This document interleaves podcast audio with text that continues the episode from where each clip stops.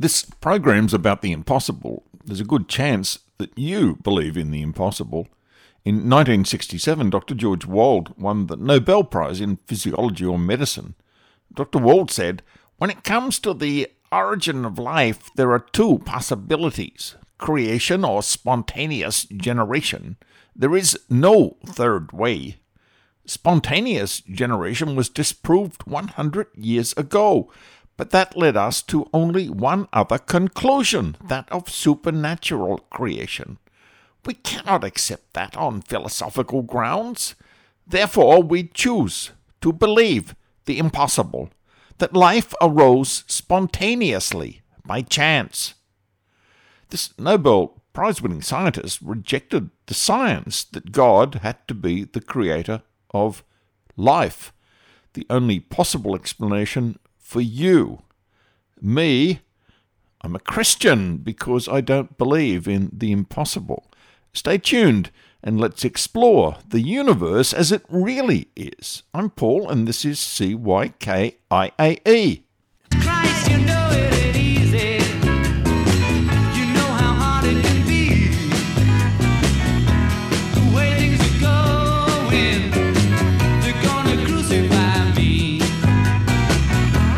We're on the cusp of a new year, and something great is happening.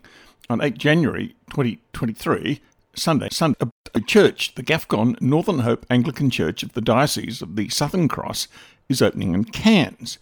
On that day at 9am, it will be holding its first service at the Cairns and District Junior Eisteddfod Hall, 67 Greenslopes Street, Edge Hill. A special guest, Bishop Glenn Davies, formerly the Archbishop of the Sydney Anglican Church, now of the Diocese of the Southern Cross for GAFCON, will be at that service, commissioning the Reverend Trevor Saggers as the rector of the Northern Hope Anglican Church and addressing the congregation about the importance of this new church.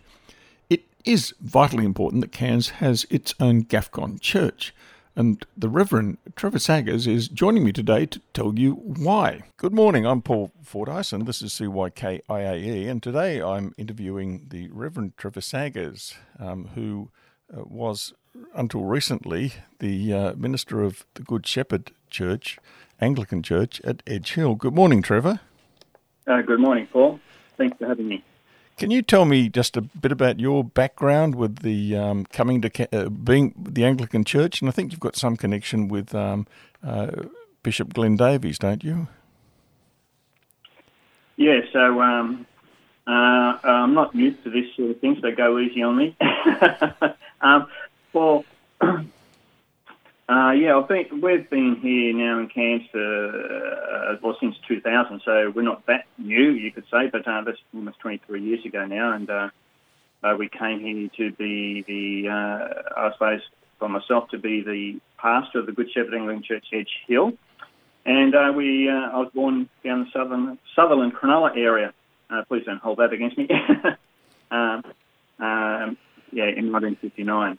Um, so we've, we've been here for a while now, and um, yeah, we uh, I went to Moore College in the end. And, uh, you could say I became a Christian when I was at the age of 30, and went to Moore College.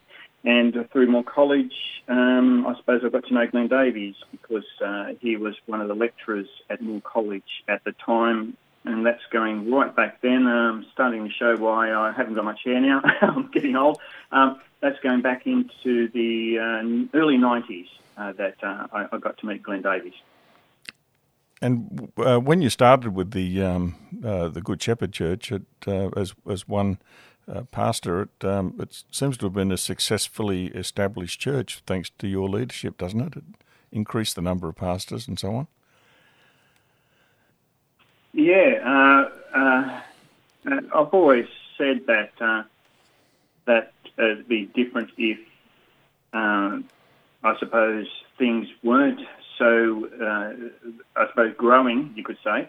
Uh, it'd be that'd be a test to your walk with the Lord as to uh, being part of that. But uh, yeah, we, we came here as a, a, relatively small church, you could say, um, and I'd say uh, by today's standards, it's a, it's a, a healthy, medium-sized church. Yeah, by today's standards, yeah, yeah. And um, obviously you've gotten to know the congregation very well, very very personally. Yeah, and that's been one of the hard things about um, um, leaving uh, the Good Shepherd Anglican Church Edgehill uh, to be part of this new church and uh, in the new diocese because uh, there's a, been a lot of relationships. There's been a lot of um, funerals as well uh, and journeys uh, leading up to that because um, some younger people died as well. so there's a, there's a lot of relationships that um, that will change because of this now, but uh, in saying that, uh, many of those relationships uh, will probably uh, flourish or, or, even grow more deeply because of this. And you're um, starting up a new church at the uh, Cairns and District Junior Eisteddfod Hall, 67 Greenslopes Street, Edge Hill, from the 8th of January. And uh, what's the name of that church? Yeah, so that new church uh, you've got the address right and even the name right. Sometimes I'm thinking it's just the Eisteddfod Hall, uh, but I need to get the name right. Um, yeah, so uh, that's this, this particular Sunday at 9am. You, are right, Paul. Um, the, the, name of the new church is Northern Hope Anglican, uh, Northern Hope Anglican, or NHA, because I do like letters, NHA. And um, uh, Glenn Davies uh, is the uh, bishop of the new diocese uh, that's been formed to, uh, Diocese of Southern Cross, and so I will be under him as as we as we endeavour to be faithful to the Lord um, at Northern Hope Anglican now. And the Diocese of the Southern Cross is part of what's called GAFCON, and you're a director of the GAFCON movement in Australia, aren't you?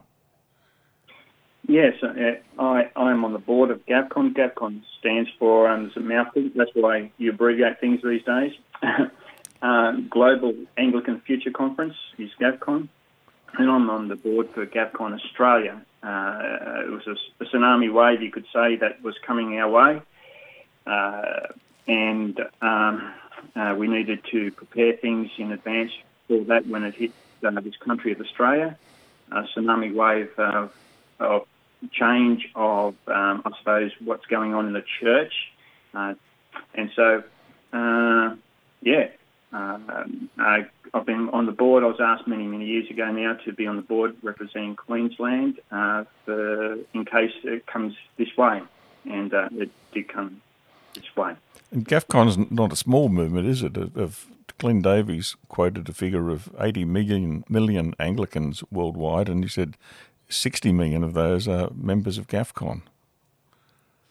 Yeah, um, that's correct. Uh, uh, Glenn would know all the details uh, better than I do, but uh, to, I've uh, regularly told people that uh, in North America, where this all started, you could say, when people weren't any any longer faithful to the God to God's word, that started um, in uh, early 2000s or mid 2000s, you could say. And so they've got um, now a thousand churches there and 30 dioceses there, and um, lots of bishops, obviously. But um, yeah, it's been um, yeah, GAFCON is not something small. It's quite large, as you said. Um, it's about three quarters of the worldwide Anglicans are associated with GAFCON now, and so we're just trying to be faithful to what the Lord said already in His Word, um, and not uh, budge from that. And uh, the prevailing tsunami wave, as I put it, um, is budging from that. And uh, what uh, we do to support people who are trying to be faithful to God's word. One of the quotes I've got from Archbishop Aspinall said that um, those who study the scriptures with care and insight say the biblical presuppositions no longer stand. Therefore, the moral rules based on those presuppositions and rationale no longer must be regarded as prescriptive, and we have the responsibility to visit in our own generation questions about what responsible, holy, life giving sexual expression looks like today. Um, so that's uh, my, my, my problem with what the Archbishop says is um, how do I know what in the Bible is inspired by God and what's just one of the authors who got it wrong? That's yeah, yeah, and um, I think that's uh, where a lot of people are, uh, are, are at, and all of the Bible is inspired by by the Word of God. It's all God breathed, and so we need to uh, humble ourselves and we need to listen to it and not let the world the world um, uh, get in the way of what uh, God has already said. So. Um, unfortunately, there's leaders in the uh, Anglican Church of Australia, but leaders um, around the world as well, who are, are proclaiming that we're not too sure what God said, or or admitting that what God has said He did say, but uh, things have changed. And so my take on all of that is God uh, has already spoken, and we need to listen to what He has said. And He knew what would happen, and uh, if anything, He's allowed that to happen. So. Um, yeah, yeah. So uh, I've had some discussions with various bishops and archbishops over the years, and uh, uh, this very thing gets raised quite a lot. And uh, and when I and people who who are trying to be faithful to God's word would depart from them. Uh, John, in in his um in chapter one, right at the beginning of his book, says, uh, "Through him, th- through him, all things were made, and without him, nothing was made that has been made." So it seems strange that um, uh, God really needed the benefit of recent scientific research into into um, uh, homosexual relations. Yeah, I had I, I, I, had some years ago a discussion with um, a person about this, and they told a leader in in the Anglican Church, and they told me that it would take uh, maybe eight years before we um, understood things uh, sexually. And uh, don't get me wrong, all things, um, uh, all areas of sin are sin, and uh, we, we, we shouldn't just focus on one. But at the moment, the world's focused on one, and uh, the church has been forced to address that one, you could say. This person said to me that it might, might, take about eight years before we understand sexual matters, and uh, my, my, take on that, and I'm guessing most uh, people who are trying to be faithful to God's word would be saying the should be saying the same thing, and that is God's already said what uh, what happens, uh, what should happen sexually, uh, but what should happen in all of life. Uh, we just need to listen to that and to humble ourselves um, before that. Um, yeah, so no, no, nothing has changed. It doesn't take eight years, and that just means um, will change. the Lord does not change. We're told in the scriptures very clearly, He does not change. He has spoken. The um, uh, there's a, a, different position taken as well on um, uh, chastity in the uh, in the church in Brisbane as well, isn't there? Or one that was at least discussed. And that was yeah, so, yeah. So so um, we're probably getting into a, a heavy area where some people might zone out a bit, but or do an aeroplane over the head sort of thing. Yep. But um, the, the, faithfulness in service, uh, there is a code of conduct for how you should behave yourself, and some some uh, churches um, uh, originally it was written so that marriage is between a man and a woman, and anything outside of that, um, including um, singleness, obviously. Uh, that's many many people are, are in are single, uh, whether widowed or uh, or you're just younger, um, or, or, whatever it might be. And so, um, uh, rather than uh, rather than uh, I suppose question God's word, uh, people are starting to change the faithfulness and service around the world um, code of conduct uh, to uh, remove this whole chaste business of chastity. to basically say that you can do what you want almost, and um, as long as you're loving about that, it's all okay. But that's not what God says. God, uh, God says, doesn't he, that um, sexual relationships outside marriage are, are, are sin? Correct. So um, the Bible also says that marriage is uh, between a man and a woman. Um, and it seems, therefore, that um, once you have any sexual relationships outside that, uh, you're breaching what God says.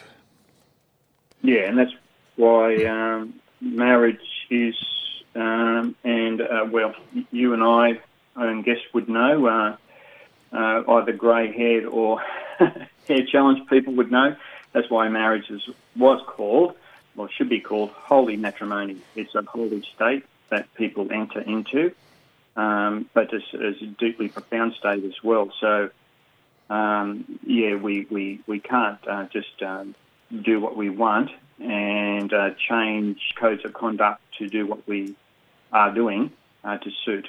We need to just listen to what God said and obey Him. Listen first and obey. The, the resolution that was put in the Brisbane Diocese uh, changed the wording to your sexual behaviour should be characterised by faithfulness and integrity, um, which is a fundamental departure from what you've you've said is God's no, position. yeah, yeah one, one's um, sexual behaviour uh, should be characterised by what God says.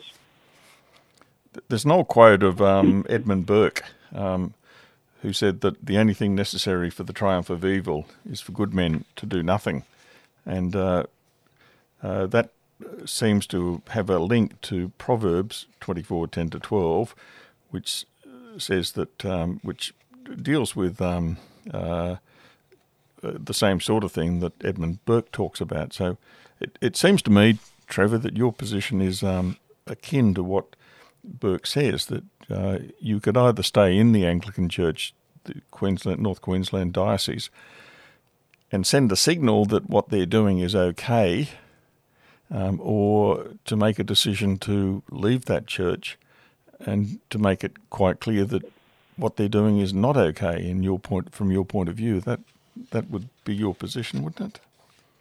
Yes, uh, it is, Paul. Uh, Edmund Burke, um, uh, the, that quote, um, uh, "For evil to prevail, good people do nothing," and uh, uh, is quite significant in all of this. there comes a time when we need to say enough is enough and we need to act. And it's not easy.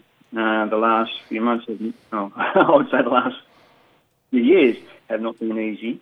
Uh, far from it, uh, for myself and for my wife, let alone a lot of other people uh, as well.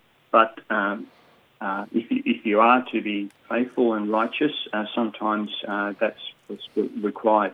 Saying enough is enough, and we need to do something here. Otherwise, um, as uh, Edmund Burke said, evil or unrighteousness, that's what the Bible says, uh, uh, will continue to flourish, just uh, prevail, just like yeast uh, through through the dough, you could say. So, um, yeah, we've made a decision to move on, and uh, we're moving on on this Sunday, and um, the people of Cairns need to hear about Jesus, but they need to hear about the, the real Jesus uh, that people in Cairns need to see Jesus and they need to be able to see the real Jesus. And so hopefully Northern Hope Anglican can do that.